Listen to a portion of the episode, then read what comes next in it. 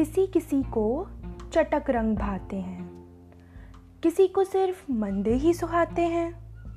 तो कुछ रंग अच्छे हैं और दूसरे बुरे, यह तय करने वाले आखिर हम कौन होते हैं?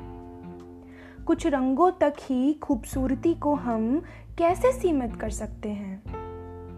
अच्छा बुरा, सुंदर, बदसूरत कहकर क्यों हम किसी की विशिष्टता पर सवाल उठाते हैं? आखिर क्यों?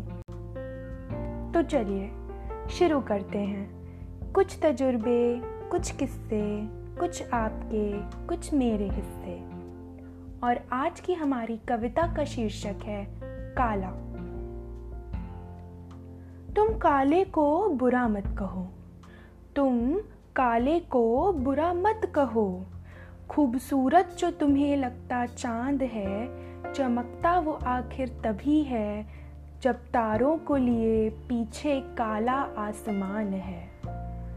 प्रकाशित जो होती आँखों में हीरे की बखान है, प्रकाशित जो होती आँखों में हीरे की बखान है, मत भूलो कि बनाने वाली उसको काले कोयले की ही खान है।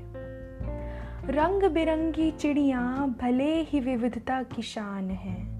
रंग बिरंगी चिड़िया भले ही विविधता की शान है, किंतु मधुरता का स्रोत तो काली कोयल की मीठी ज़ुबान है। सफ़ेद जो अगर शांति का विहान है, सफ़ेद जो अगर शांति का विहान है तो काला क्रांति का वाहन है। तुम काले को बुरा मत कहो, काला भी सम्मान है।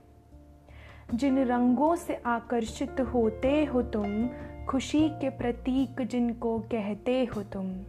जिन रंगों से आकर्षित होते हो तुम, खुशी के प्रतीक जिनको कहते हो तुम।